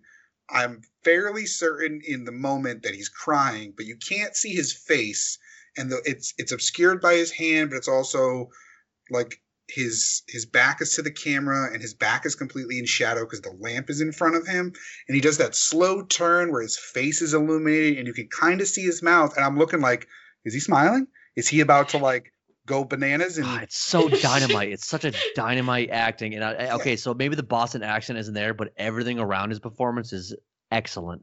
yes uh, that's why i said like the accent when he first starts talking i was just like nope you shouldn't have done it you should have just gone regular tim robbins talking that would have been fine by me not everybody needs to sound like they're from Southie in a movie about Boston. Like, it's fine. Laurence Fishburne pulled it off. He only says transplant from. Vermont. yeah, exactly. It's fine. Um, that was the one moment where I thought maybe because it was a very slow, deliberate burn to even show you his face while he's talking about, like, I think he said something to the effect of, like, once you do it, or like, once it's in you, like, you It can't stop it. It stays. And, And I was she like, says, "What stays?" Yeah. Is it murder that stays? Yeah. yeah. So that was really the only time where I thought, you know what? Maybe he did. And once you see that he's crying and is breaking down, that his wife doesn't trust him, he's killed the man. Like, we know that he's a murderer, justified or not, we're not sure still yet because we haven't seen the ultimate reveal of what actually happened. So we know that he's committed a murder and he's very broken down about that. But now he's he's even more alone because not only has he taken this life, which makes you feel alone and alien, his own wife doesn't believe him, which makes him feel alone and alien. Uh, the cops don't believe him, and they're asking a bunch of questions, which he's both scared about the murder he did commit as much as he is the murder that he doesn't. And so all of that is very present in that scene, uh, and I liked that uh, a lot. Yeah, very, very, very solid scene. It's funny, my all of my notes are just like Celeste and Dave, Dave and Sean, Mhm. Celeste and Sean. but I love But- the, the constant asking for a sprite in the, sh- in the interrogation. oh yeah, are things looking any better on the sprite, Sean? Yeah. Which again made him kind of seem like a sociopath of like i'm getting grilled for murder here they seem to have me over a barrel and i'm just here being like so what about that sprite? And i guess the blood in the trunk is in mine and you said people stole it so what about that? Like he did seem very cool calm and collected which is what a like a serial killer seems like in those interrogation like that felt almost hannibal lecterish of like what are you to do to me? Like i'm smarter than all of you you know? Yeah, I mean, it was almost like we were just as confident as he was because the way they set that up, were like, okay, the car was stolen. It's like, okay, now like there's a window of time where anyone could have fucked with that car or done anything with it. So it's like he's he's gonna walk. I mean, there's nothing Yeah, you got nothing there to stick him with. They were hoping it for a confession at that point. Like that's what they were. Right, right.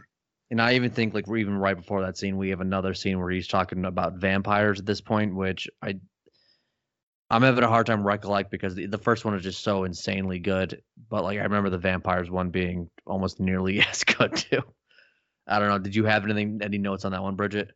Not to ask No, if you did your homework or not. Yeah, no, I just the it, you know, I just see they sort of blur yeah. together. Yeah, Yeah, and the talking about George and Henry, the vampires, the wolves. You as the viewer have been given the pieces to know what he's talking about, but at the same time, you know that Celeste doesn't know these things. She pretty much just knows that Dave at one point was taken in a car and something bad happened. Mhm. And so she can't process how any of this information, any of this information that's flying at her. Right. Mhm.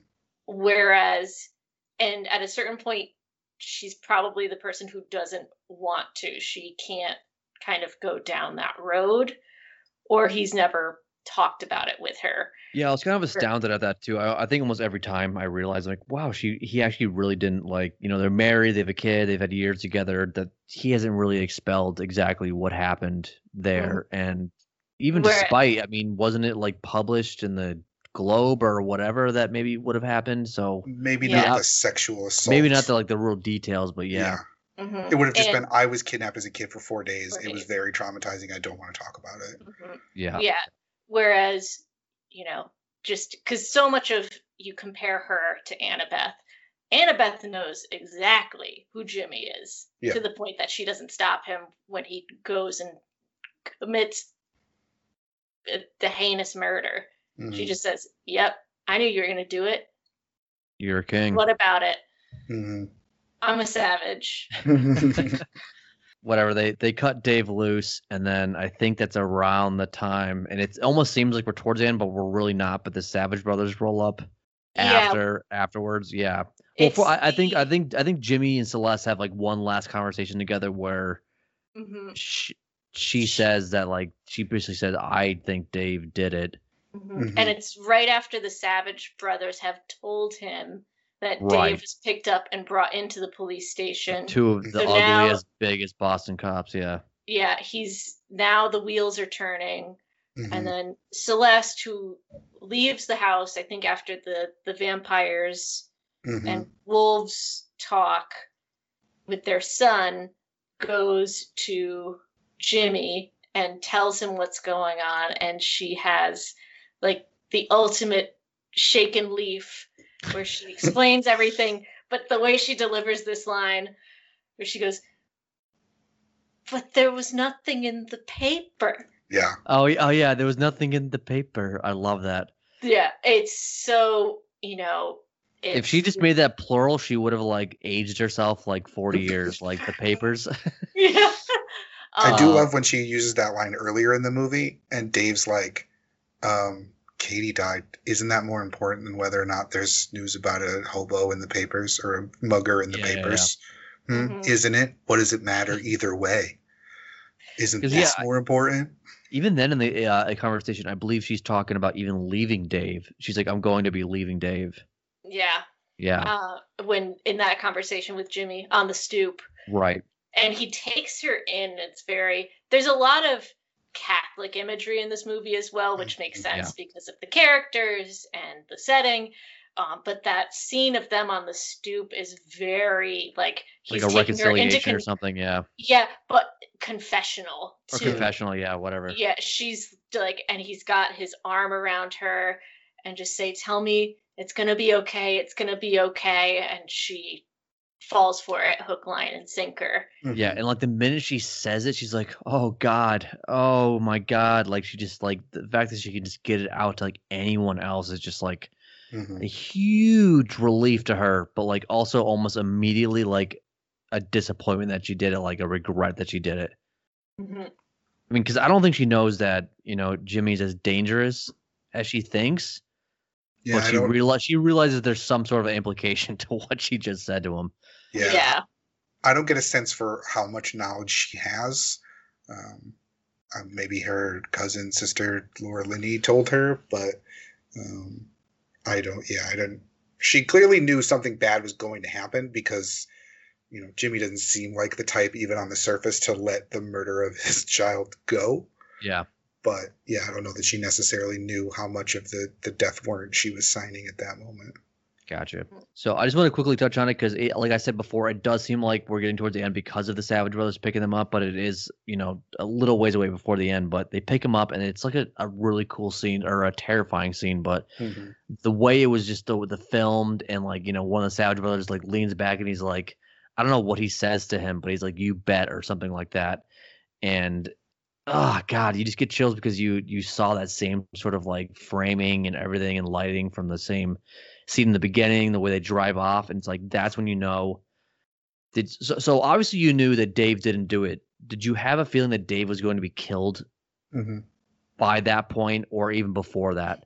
once the Savage brothers got involved, and granted, like we don't necessarily know who they are, but they're clearly his like henchmen. They helped him get behind the police line at the beginning. Like they've been running around town interviewing people. Like they're clearly very involved, They got some above board. tiny and- organized crime thing going on. yeah. both above board and below here.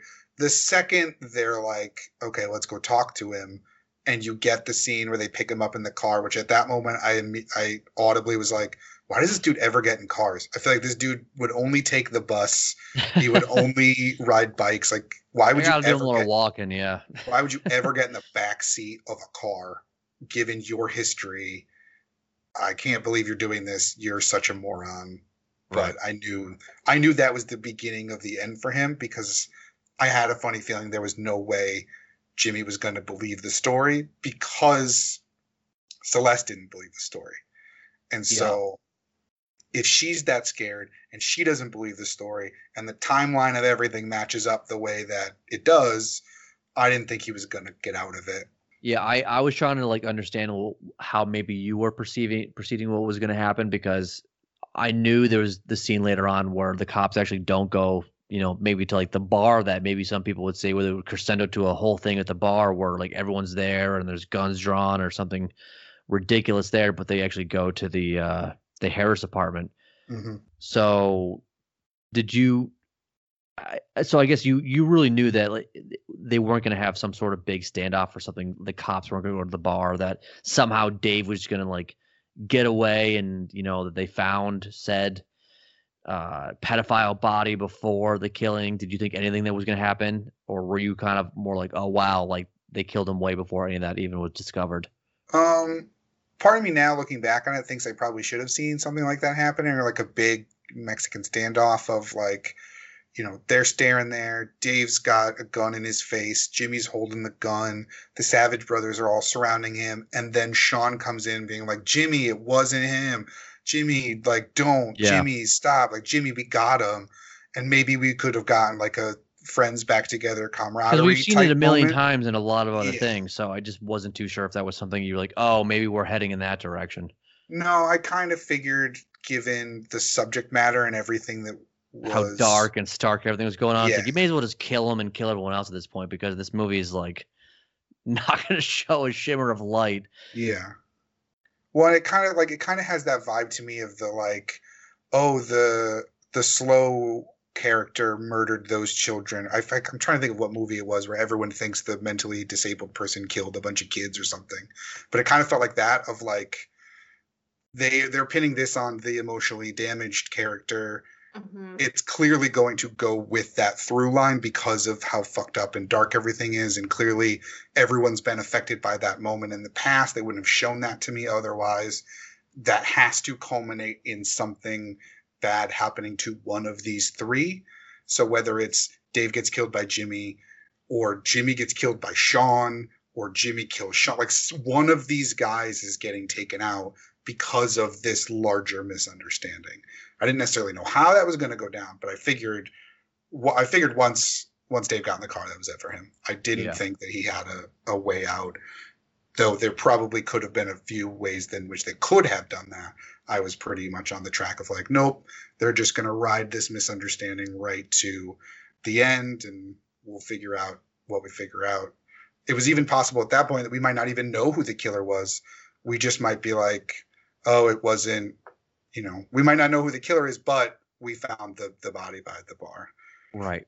So one thing that I, I thought was interesting because so you know um, Brendan's been, you know, honest the entire time, but mm-hmm. during the interrogation, he lies about the gun. Now, did you have a feeling of where that gun originated from? I mean, we, you know, we obviously they sort of talked about a little bit about that. It was, um, I, I might be confusing the timelines, but you know, um, that it was Ray, uh, just Ray's gun at a robbery that was used. But at that particular scene in the interrogation, when they were talking about the gun, have you seen a gun? Did you think he was lying or was telling the truth? Um, so I wrote down the scene where they get the ballistics report on the gun and they say from the liquor store, yeah. It's the exact match to a liquor store robbery from 1983 where like two guys held up a liquor store. We never found out who they were. I wrote down uh mute kid murderer. Like Oh wow, okay. In that moment, because I was like, all right, I don't believe it was Brandon or Brendan. I don't like. I don't believe that he did it. I, I didn't think we were going to get this like reveal that he's actually a cold-blooded murderer, psychopath type. I didn't get that vibe from him. It's like I said, it seemed very sincere. I didn't really believe the mom would have gotten involved. She seemed too fringe-like because she just had that one scene where she was kind of a bitch or a, a, a yeah, bitch. It's a, th- a throwaway She's, role. Yeah yeah. she's a psychological psychologically violent, not yeah. physically.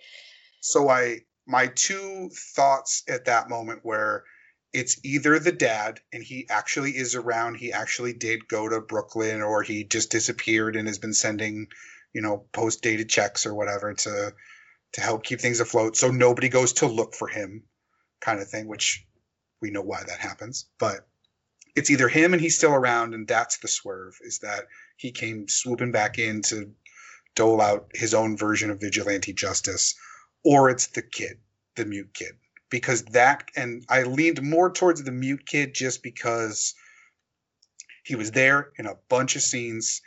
They talk about how um, Jimmy doesn't like him, thinks he's a little freak, thinks he's you know a fucked up weirdo.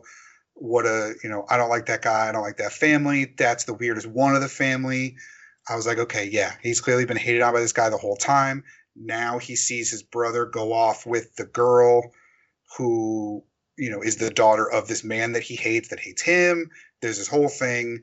It's he did it, and um, I don't know that he actually did it. It might have been the other kid, but it was, and it, obviously, I think they said it was an accident. So I don't know who the actual murderer was, but I was like, I was like, yeah, mute killer rain scene, like that that moment. That's when I kind of, I was on track with that thought process of like, okay, it was a Harris, and then when the gun wasn't in the holster in the ceiling.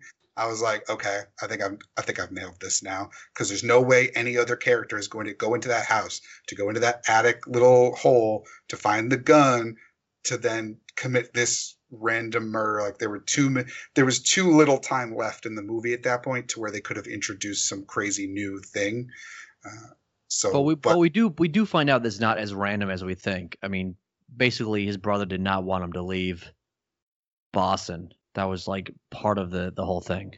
was it? I don't even Yeah. think that it It's was. it, They- it's they- it's slipped in. It's a throwaway line, and it's it's something that I caught on this this it's viewing. more it's more explicit in the books that that's his motivation but yeah like when sean goes and explains it to jimmy he says they were just fooling around Yeah. it was a mistake but in in the books it's like- much more explicit that he is essentially laying a trap for her to stop her from leaving and taking his brother away who's his sort of yeah, otherwise otherwise he's in the stuck with his mom, and then he's just he's just fucked because his mom doesn't care or knows She sign language sign or whatever. Yeah. Yeah, because I Um, think they say like he was laying in the street so the car would stop. But I thought you know they were just being goofy kids. It they didn't do enough to say. I think you needed a piece of dialogue to be like, yeah, he can, or show the confession to be Mhm. like, you know, he didn't want to leave, or just show him like writing it down or something, you know, because it doesn't. I assumed that kind of, but it was I didn't get the explicit nature because Sean even says like they were just trying to scare her. Gun went off. You know, they chased her so she wouldn't say anything. It wasn't, you know, the hockey stick beating thing from was more intense, but that just kind of seemed like a oh they wanted to make it look like it was a random passerby and not an accidental one shot killing or whatever. Yeah, and then obviously we have the 911 tape that sort of, you know, I I, I would- now that you've you've seen it a bunch, you'll hear it in the beginning of the movie where you hear the 911 tape like just for a second, you hear that line about you know, they want to know her What's it- name, What's her name? Yeah. and, and it's it's it's it's mixed well enough where it's not very pronounced, but you can hear it when you've seen it for a second time. Um, Yeah, I thought they were saying he wants to know your name. or yeah, I thought he wa- like, he wants to know our name or something like that, or Yeah. our names. Which again made me think of the mute kid because it's like he wants to know your name and he's saying that because the mute kid maybe called 911 or something like that and he's like oh he wants to know your name. What should we tell him? And the other person does not speak. So that's why i was i, I picked up on that even Yeah, when he was listening to it again but the the her name thing i thought was a nice touch where they replayed it a couple of times because i did not hear that in any other instance. It's almost baffling they even called the uh, 911 to begin with, but hmm but yeah so now we're we're at the we're at the bar with the savage brothers and they're getting they're getting dave pretty fucked up hmm on whiskey to the point where they even asked for the bottle one thing that i noticed i mean obviously i know jimmy's going to kill him but i noticed jimmy walks in with a leather jacket on for the Mhm. first time and i'm like okay this is like savage brother business like these got the gloves on too yeah, exactly. Yeah, I was like, anyone who's sort of picking up on those nuances knows that okay, this is this is it. This is the nail in the coffin. Mhm. Um, what do you think about like that that sort of scene? Just sort of, I mean, again, maybe not much to sort of talk about there, but you know, you got Jimmy who's just sitting there, wa- just staring at Dave while he's just half dead at this point from alcohol. But um, what do you what do you guys think about that that scene in particular?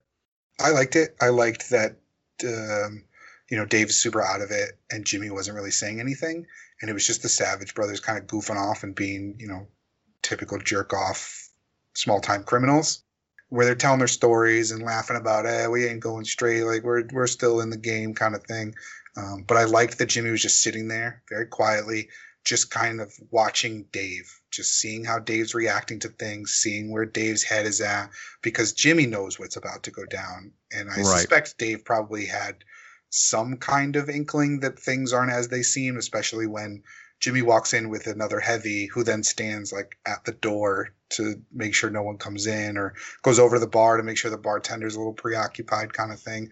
Um, I could have been a little shorter just because, uh, again, It, was- it ran a little long, but I, I also like it too because I think it's the first time that Jimmy's seen him since Celeste said what she said, and Yes. the whole sort of just like now he finally gets to see like him in the flesh, and he's just really just sort of reading every little thing that he's doing, whether it's things that are that he he's hoping to confirm or he's you know giving him the benefit of the doubt, like that.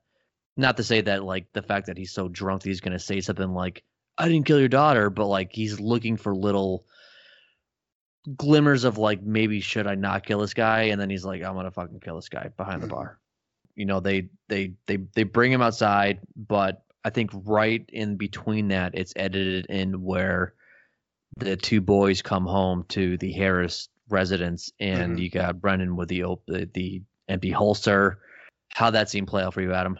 I really like that a lot. I loved the if you love me, say it. Say you love me. Say your name. Say my name. Like say anything. I know you can talk. If you love me so much, just say it. Say it. Say it. Yeah, And that was very powerful. The, that actor was great. I mean, he did it. He did a yeah, excellent, excellent job. Um, but that one particular, the viciousness in which he was just caving that dude's face in. Uh, Oh, just kick, kicking that the kid's head in, yeah. yeah, where he's like, he doesn't do anything without you. What did you do? Where were you? And that was It's- another part that confused me. And kind of after everything goes down, where he, that kid who I don't think we saw at all the rest of the movie, maybe once. He comes said- into the apartment when the mom is there. Yeah, The first interrogation, we see him. yeah. I think we see him.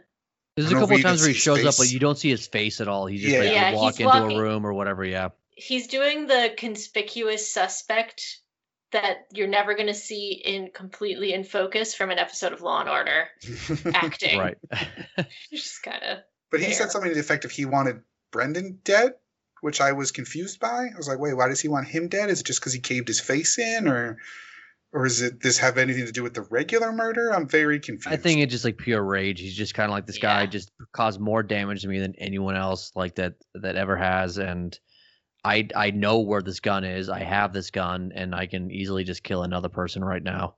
Mhm. Um, but yeah, very intense scene. The music just escalates, and it's very it's it's again it's it's juxtaposed everything that's going on now outside of the bar, where you got Jimmy laying into Dave about you know you killed my daughter, you killed my daughter. Mhm. yeah, I like the two back and forth. I like yeah, it was it was edited rounds. very well. That whole sequence is because it's you don't know where we're gonna go next with it, and the fact that he like he gets him to like confess to the murder just so he could see Celeste again or whatever, and then he just you know or you know I'll, I'll open you the fuck up if you don't say anything. Yeah, I don't know. What what you think about that scene uh, on the river? I liked it. I I liked that Tim Robbins was slipping between what really happened and the story of the boy and the wolf, to where he kept saying the boy, the kid, and he's you know his he's clearly wasted. Obviously, yeah, so I mean his cheese has slipped off his cracker like a long time ago at this point. Yeah. But So, like mentally, he's been broken since the conversation with Celeste. Now he's wasted and fearful, and his brain is going back and forth because of his trauma between the story that he's been telling as a bedtime story to his kid, which like is all kinds of fucked up. Um, but this like novelization, so to speak, of what took place, where he like turned it into a story that helps him or is you know a coping mechanism, I guess. yeah, And the fact that he's slipping between both is making it so there that nobody believes him, and I like that kind of breakdown uh, between between that. Uh, so I really like that scene a lot. The only thing I didn't like about it was the big sunburst flash when the gun goes off. I could have done That's without that. the that's more of the grandiose reveling that I think uh, Eastwood is just yeah, doing there. But um, yeah, it was a choice. It just wasn't one that I it was a agreed with. yeah, it was a creative choice. It was just a you know where we're going to. The next scene is going to be a nice bright uh, daytime shot. Let's just Yeah. use the muzzle flash to uh, get us there. I don't know, Bridget. For what about you? Because I think this is uh, that that sequence, that like five or ten minute sequence, is one of the most like crazy crescendos. I mean, it, we're we're talking almost like Greek tragedy uh, territory here with what's going on. Oh, Um, absolutely. Yeah, I mean, it's very much just it just insanely heart like unnerving and heartfelt and disturbing. And uh, is that some of the stronger sequences in the movie for you? Yes, and I it's it's pulling all the thematic threads together, which I like. Clint Eastwood, say what you will, he's really good at looking at American masculinity, and this is all about that. And you have the the central tragic figure, Dave, coming to his end. You have both Sean and Jimmy leaning into their destinies. You know, Sean has the redemption arc. Like he is not frozen. He's not inactive. He's not a Celeste where he's like, I don't know what to do. He takes action, but he, in doing that, he stops Brendan from killing his brother. He stops other Law and Order kid from killing Brendan. So he sort of like steps in, stops the cycle of violence, and you see Jimmy just fully embrace it once again. And it's just so you start to see the motivations because you kind of get the the history of Jimmy and uh, just Just Ray, Ray, yeah. laid out. And I think I love this reveal. And you, I guess it is not hidden, but I like the way it is laid out at this point where you, you're led to believe through Sean and Laurence Fishburne's conversations that, oh, well, Jimmy whacked Ray mm-hmm. Sr. because he, he rolled on him, he, he dimed him out. And he makes it very explicit that's not why it's because he took my time from my family from me. I could have like stole my family from me, and you've done the same thing, and now you're gonna pay. That's that's the ultimate.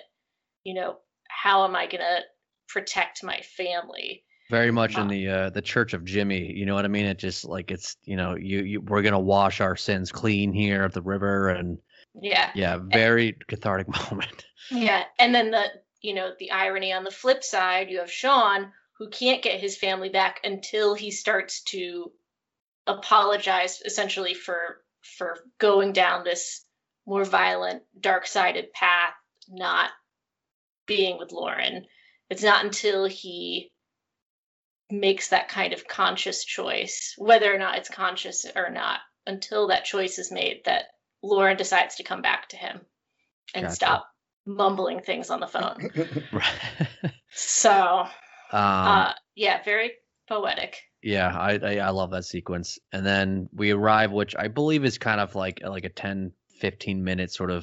It feels like an epilogue to a, a book because I think in a lot of other movies or anything they would have ended maybe not as abruptly, but they would have tied it up quicker than this movie does. But they let it settle a little bit.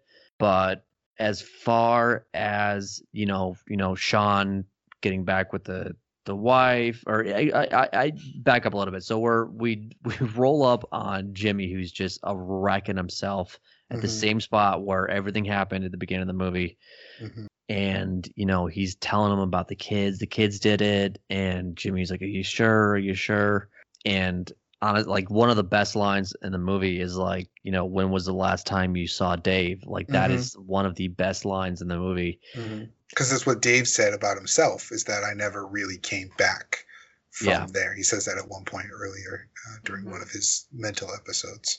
but yeah very very great very good scene I It think it makes- should have ended there. I honestly, I think it should have ended there because it uh, everything that preceded it. I would have loved to wonder or have the audience wonder whether or not Sean pursued charges or anything with what he had on him. You know what I mean? It's like, is he gonna is he gonna stay quiet or not? He Everything doesn't have after- anything ultimately. Like I think that's that's why I thought the movie was truly over there because Jimmy walks off drunkenly stumbling down the street, you know, same street they put in his kids, and Sean has nothing. He has no body, he has no evidence. He just has the hunch and the knowledge that yeah, Jimmy Jimmy killed him. Jimmy killed Dave. That's why he's so fucked up. And you know what? He did it because something, you know, we thought he did it too. Clearly something's fucked up there. He was a broken man who just lost a daughter. Like, I'm just going to let him go. And we, the audience, would be like, did he pursue charges? What kind of guilt is is Jimmy now living with? Like, what what happens after the camera stops rolling would have, I think, been a lot better of an ending. And that was this is what I was referencing earlier when you said it was two hours and change, and I said it could use about ten minutes less change right? because yeah, at the end this, everything- yeah. the whole parade sequence, the whole Laura Linney's a diabolical mastermind speech. Lady Macbeth, yeah. Yeah, I don't didn't didn't like any of that at all. So I really wish the movie had ended here. Yeah, I I think I, they didn't hammer it home quite well enough for me at the end, but I really think they're just kind of telling the audience that you know they are accepting the pain of what has happened, and that you know if they had all three of them got into a car, it would have been different. But like now that just the two of them got away with it, that like they have to live with the same pain of not getting into the car with him, Mhm. or something to that effect. Again, I think it's it's there's nothing straightforward about it. There's nothing concrete about it. So, I mean, my opinion is maybe just as good as anyone else's about the end of it. But I think in some way or another, they're just alluding to the fact that these these guys will still be very much in pain. I mean, obviously, you know, uh, Dave's dead, but um, that they will be living with this for the rest of their life, and they're certainly not scot free per se. Mhm. Yeah. I think it's uh sometimes I think all three of us got in that car. Yeah, correct. That was the line. We're still in it and this is all a dream. And then Mhm. that's Sean to Jimmy and Jimmy's like "Uh, a dream because that was part of Dave being like I don't know his his conversation the night before. Mhm. So Yeah, I think all of the biggest, most impactful lines and moments, like as cliche as it probably would have been, I don't think I would have hated if you showed Jimmy like walking off and then you just do a slow pan down to the sidewalk with like the names there and fade to black. Like it would have been a little cliche and I might have groaned a little bit, but I think I would have enjoyed that much more than the parade sequence and, Yeah. and everything that followed. And then a, a post credit scene of Marcia Gay Harden just shaking in the street Yeah. by herself. Or just, or just even like a sequence where like they're talking about all like the condominiums and the yuppies coming in. That like that like they're showing like a later sequence of like that street being getting ripped up or something like that, and that Mhm. slab being removed or something Yeah. like that. Like that would have been cool to see. yeah. Um, but I mean, as it is, I it's a very haunting movie for me. It's it's again, I think like I was saying before, it does a lot of things for me that I can't really explain in words so much. But I think what it does a lot, it has a lot of great moments. It has a lot of excellent acting in it. The procedural part of it, like you said, Adam, doesn't hold up if you're a big fan of, you know, murder mysteries and law and orders, and you want to be five steps behind what's going on. I mean, here you're well ahead of it, so that's not going to be a, uh, a an entertaining part for people who are going into it. But I think this has way more stronger points than it does weak weaker points, and Mhm. it's it's a reason why I sort of go back to it, you know, every now and again. Yeah. I will say, you know, I think the poetic finish ends with Jimmy and Sean on the street. I do have a soft spot for the Laura Linney scene. I, I just like it. I do. I, I, I I just do. like her saying, "Who says that about their husband?" I just like delights me in an in an evil way. Um, it just makes him because but because early on you're just like okay jimmy's just a convenience store guy and then you start hearing a little bit more about maybe he was a criminal and then okay he was a criminal and then okay all of a sudden he has criminal friends and then so it it gets to the point where he's like tony soprano at the end and it's Yeah. like it's It just felt- it's it felt like uh you know mystic river dawn of the irish mafia in like kind of thing like it's it felt like a prequel to to like an excellent tv series on fx or something like that yeah Yep. Yeah, I, I I do have some admiration for that scene just because of how wild it is, and that it, if whether or not it was in the book or not, I'm I'm sure it was. It's just so but far that they out that, left that they left it in is wild enough as it is, and it just yeah, just like the fact that you're a king and your daughters are. Yeah. You know, she didn't say princesses or anything like that, but she probably would have gone down that road. But Yeah, Um, that can never be wrong. Anything you did out of love for them could never be wrong. Um, I think is one of the lines. Yeah. Ugh. But you're right. Like I don't think. I mean, I would love the movie all the same, but it's it's it's a unique enough moment in itself that I'm glad that it's in there and not in there. And to be honest, like if I'm like every once in a while, like I might look for like scenes from this movie on YouTube. That's one of them. Just Oh, really? So yes, just one. I love Laura Linney. Two, I just it's it is way yeah, out of it's left for field. for me. If I've ever researched the scenes, it's it's like either like the like the one of the the, the wolf scene or just the the crescendo, like the last like 15 minutes before uh, he gets whacked. Adam, I mean, all all in told, I know right at the beginning you had maybe a little bit of reservations, but really liked it. Did you have any other unique perspectives or revelations as far as differences from you uh, liking it better or less from this conversation? Or are you right about where you were? Um, no, I'm still, I think, right about where I am. I, I think that I definitely need to sit more with it and determine for myself, maybe upon repeat viewings, how much do, does the execution of getting across the themes play now that I know what the movie is? Because I think when we've touched on this, that my biggest problem is it's not the movie I thought it was going to be Mhm. in that I thought it was going to be more of a procedural or a like a court. I didn't need to necessarily be five steps behind or five steps ahead. I wanted to find It's a slow burn. I wanted to well, I just wanted to find out I when everyone in the movie finds out who the killer was, I also want to find out who the killer was. Or I wanted to be very clear that we're following the the guy who maybe seems like he did it to everyone else, but we know for a fact he didn't do it, rather than so many red herrings to be like, he did it, he did it. Oh, he's he's somebody said hi, he did it. Oh, it's this guy, he did it. Just kidding, it was the kids. Like, Right. I I either wanted it to be we're all along for this ride, we don't know who it is, we're all going to find out together, or you see the attack on the pedophile at the very beginning and you know you can clear him right away and then it's kind of the I feel like that would have played off a lot better. The everyone doesn't believe him. Everyone is scared of him. He's breaking down. His past trauma is coming back to really just fucking kick him in the ass. I wanted one of one or two of those. Yeah, I mean, and it's I almost like with didn't me. quite get it.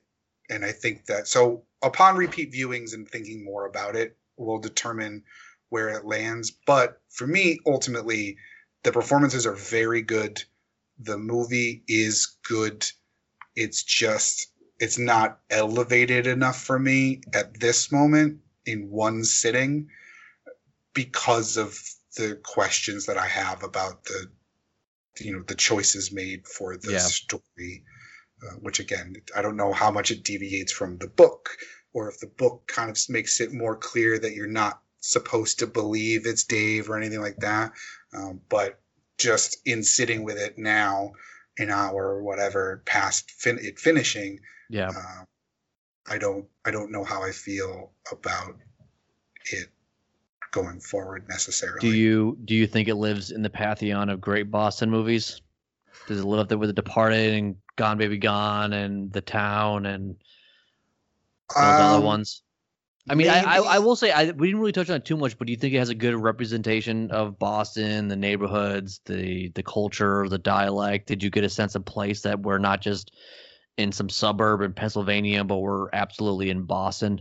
Nah, not necessarily. I mean, okay, this could have been any close knit city suburb. This could have been South Philly. This could have been the Bronx or Brooklyn in the you know 80s or 90s. Like this could have been any one of those suburbs of a. so you bigger got you got a better sense of place in things like Gone Baby Gone, The Departed that they were in Boston, opposed to this one. I mean, I mean, you could rip those movies out of where they were and put them in, in any other city in America.